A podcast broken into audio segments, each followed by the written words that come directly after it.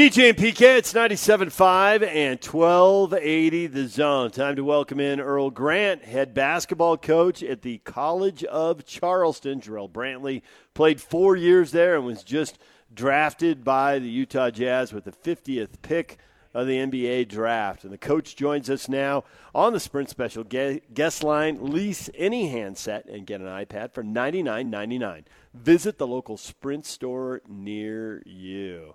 Coach, good morning. Good morning, guys. So, what do you think Jarrell Brantley did that caught the Jazz eye? What's a what's a number one thing that an NBA scout would look at and think, "Wow, that guy"?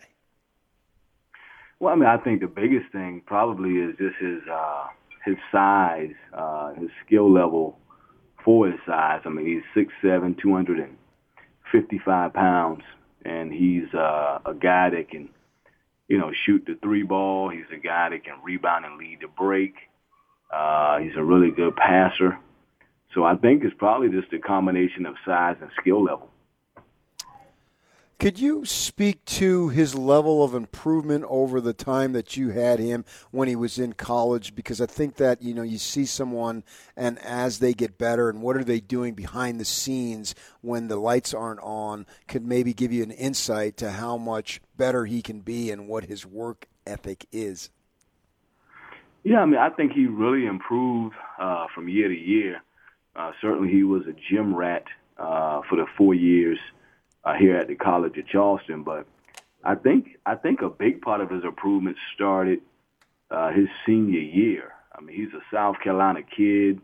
Uh, played three years of high school basketball here in South Carolina, and then for his senior year, he moved to Baltimore, or right outside of Baltimore, uh, in between Baltimore and D.C., at a school called Montrose Christian.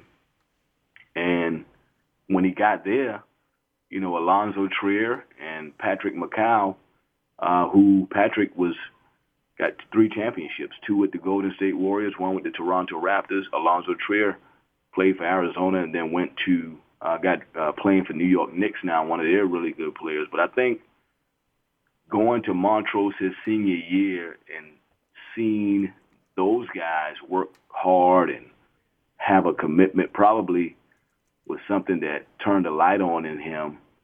And then knowing that they got drafted or they're playing in the NBA made him believe, you know, I could play in the NBA too. So he was very confident. But uh, just his four years here at the College of Charleston, he, he really got better because he wanted to be in the gym, always the first one in, always the last one out. And so I think that stuff just, uh, you know, translated and allowed him to get better each and every day. So when you were recruiting him, how good was he? Were there other schools after him? How did he end up? Uh, how did you end up getting him? I mean, he was good. Uh, obviously, he was good because we, you know, we wouldn't have took him if he wasn't good. But uh, at the time, we took him. Uh, he was at a prep school when he left Montrose Christian. He went up to Massachusetts, so he's kind of a journeyman. Uh, you know, you had the CBA back in the day before you get to the NBA, so he's kind of like a journeyman of a you think about a young guy that's in the NBA, he's just, you know, his story of where he moved around and uh, is, you know, he's just been on a journey. But but we saw him up in Notre Dame Prep in Massachusetts uh, after he left Montrose Christian, and we took him really because of spirit and enthusiasm and this life. I mean, he was full of life. We were looking for, we were trying to turn our program around, and we were looking for guys that were energetic and had a good spirit about them and played hard. And so uh, it wasn't even his skill level that uh, attracted us to him. It was more of just, you know, clapping and dapping his teammates and going after loose balls and, uh, you know, just playing the game with a with an unbelievable spirit. And and and again, uh, his his his skill level caught up with his spirit. Uh, but that's why we we wanted him because of that. But you know, he did get recruited. Uh, you know, he took visits to a couple other universities before he visited us and he had a visit set up to go to Hawaii after us. He canceled that, um, and so you know we were very fortunate to get him. What is his range offensively? Well, I mean, he's um, he can really shoot. He can shoot the three. He's gotten better year to year in terms of shooting the three. Um, you know, I think sometimes he had to just make sure his shot selection is good. He shot a good percentage, But you know, now being in a on a team with so many threats and so many good players, he's going to have to pay attention to his shot selections because he won't get as many attempts that he would get here at the College of Charleston. But uh, but he, he can shoot the three, and he was a terrific free throw shooter. Uh, he got fouled a lot, and again, he presented a mismatch because when he defensive rebounded, he was so good at leading the break and finding his teammates, and he was a willing passer. So uh, he's, just very skilled. There's so many things he can do, and I, I I anticipate him, you know, being a good pro for for a lot of years. So when you start talking about that, can he handle the ball? Can he run a pick and roll, or is that asking too much of him? No, he can handle it. You know, uh, there was some in his sophomore year. We discovered a couple teams in our league were picking us up full court and pressing, uh, going with the full court press, and and uh, we discovered the best way to break the press is to let him inbound the ball, let them trap, throw it back to him, and then clear out. And so we found ourselves coming up with a few things for him to initiate the offense as a point guard. And so that was his sophomore year. And obviously he got confidence and uh, he really got more comfortable, you know, bringing the ball up the court. We had a few set plays where he would come off a ball screen to see, you know, how, how the team would guard it because most times you don't see a power forward coming off the ball screen in the center trying to figure out between those two how to guard it. Mostly it's a guard and a big. And so we found that people that, you know, had a hard time uh, figuring out what to do. Do you switch it? Do you hedge it? Um, and he did a good job taking care of the ball that way. So he certainly can can bring it off of a ball screen and make good decisions. But I think that's the area that he can continue to grow. I think he's got a lot of more areas he can grow, and I don't think he's reached his potential yet. So at 6'7", 255, can I say that he has an NBA body? Yeah, he's got an NBA body. He's got an NBA body for sure. Um, you know, built kind of like Larry Johnson, you know, uh, from from the Hornets back in the day, the sure. Charlotte Hornets. But but just big and physical, uh, can run, you know, uh, can defend. We would switch him out on guards and let him go, uh, defend perimeter players. So he brings a lot of versatility uh, to the league, you know, now he's just got to go in and try to find a special, uh, figure out what Utah would want him to do, and, and be able to specialize and find a niche uh, based on what they need him to do because they got a great team and and you're going into a team that's used to winning. So, from I would imagine they're gonna need him to have a niche, and if he find a good niche, I think he can really help them. Um, you know, now that I guess Jae Crowder got traded. Earl Grant, College of Charleston head coach, joining us. He coached Jarrell Brantley. The Jazz used the 50th pick in the draft. So you've given us a lot of positives. There's a lot of reason for hope, but he went 50th for a reason. 49 guys win in front of him. What's he got to improve on? What, what are the NBA doubts that other teams were, were passing on him? Well, I mean, I think the biggest thing is, um, you know, probably more than anything is just – decision making and again trying to find a niche because he has so much freedom here to go make plays and, and, and, and be a player and you know, we pump confidence into him, but his volume, he had a lot of volume. He had a lot of minutes, he had a lot of shot attempts. We went to him a lot in different situations. So I think the biggest area of improvement will be, you know, you got a certain role to fill at this level and you got to buy into that role. You got to figure out what it is and buy into it. I think it can be a lot of different things. Uh, he certainly can continue to improve his three-point shooting with all of the space in the NBA and the way teams are shooting it now. You know, you watch some of these teams, and you especially you watch uh, that third or fourth shooter. You know, not the one or the two, not the the guys that are really making the plays, but that third and fourth guy found themselves open a lot. You know, in the corner and at the top of the key with space. So I think with the NBA three-point line being pushed out a little bit further. He's got to continue to improve his shooting. And then again, I, the next thing will be just the decision making. Um, you know, you're not going to have as much rope uh, to maybe take a chance and turn it over some. You're probably going to have a shorter rope.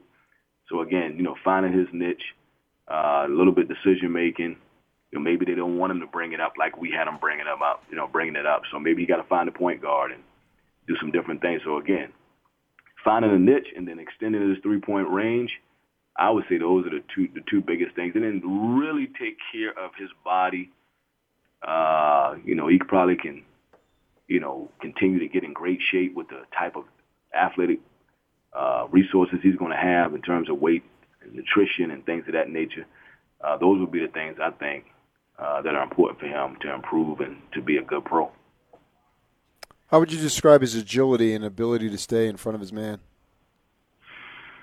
I think it's really good. Um, you know, with him being that big, I think it's really good. We would we would move him around a lot. You know, again, he we inverted him some, played like a point guard, but there's times we played him at the center, and there's times we played him at the four. And when we went with him at the center, we switched one through five. We switched every ball screen and he did a really good job of keeping guards in front. Obviously, we had really good guards in our league, and one of them is going to be his teammate.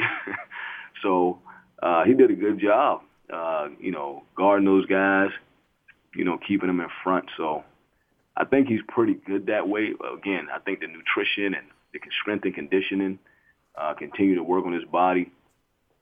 He probably can. He probably can afford to be 245 pounds instead of 255. So I think uh, there's a lot of room for him to grow, and uh, I'm looking forward to seeing how he, you know, adjusts to this new this team and this new role.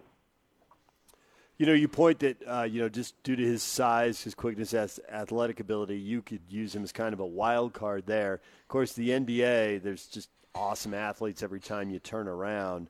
Is he going to be able to overmatch many guys in the NBA? Will he be overmatched by guys in the NBA athletically? You know, I don't know. I mean, the only, I mean, certainly those guys are big and those guys are athletic and they're some of the best players in the world. So it's going to be hard. It's going to be a challenge. Um, but I mean, I only can go off of the sample size of, you know, who we played. I mean, you know, when we played LSU, when we played, um, you know, Memphis, when we played VCU, when we played uh, some of those Auburn, you know, I mean, we played Auburn in the NCAA tournament. He had 25 points and you know, 14 rebounds. I mean, we played Memphis. He had 24 points. We played VCU. He had 27 and 12. So, I mean, I only can judge it by when we played against teams that have bigger and more athletic guys. I guess the closest in terms of size and athleticism that you may see in the league, maybe a LSU.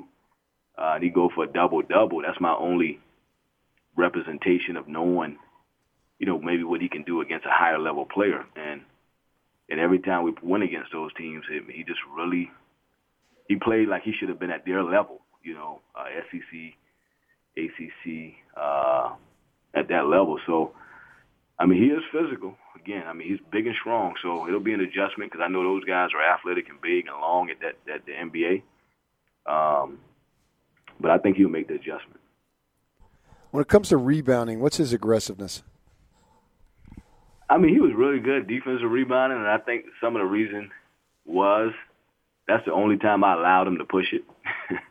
and so he liked to have the ball in his hand, and he liked to re- push it. So if he didn't get the rebound, I told him to run to the rim. But when he got it, he could bring the, bring it and lead the break.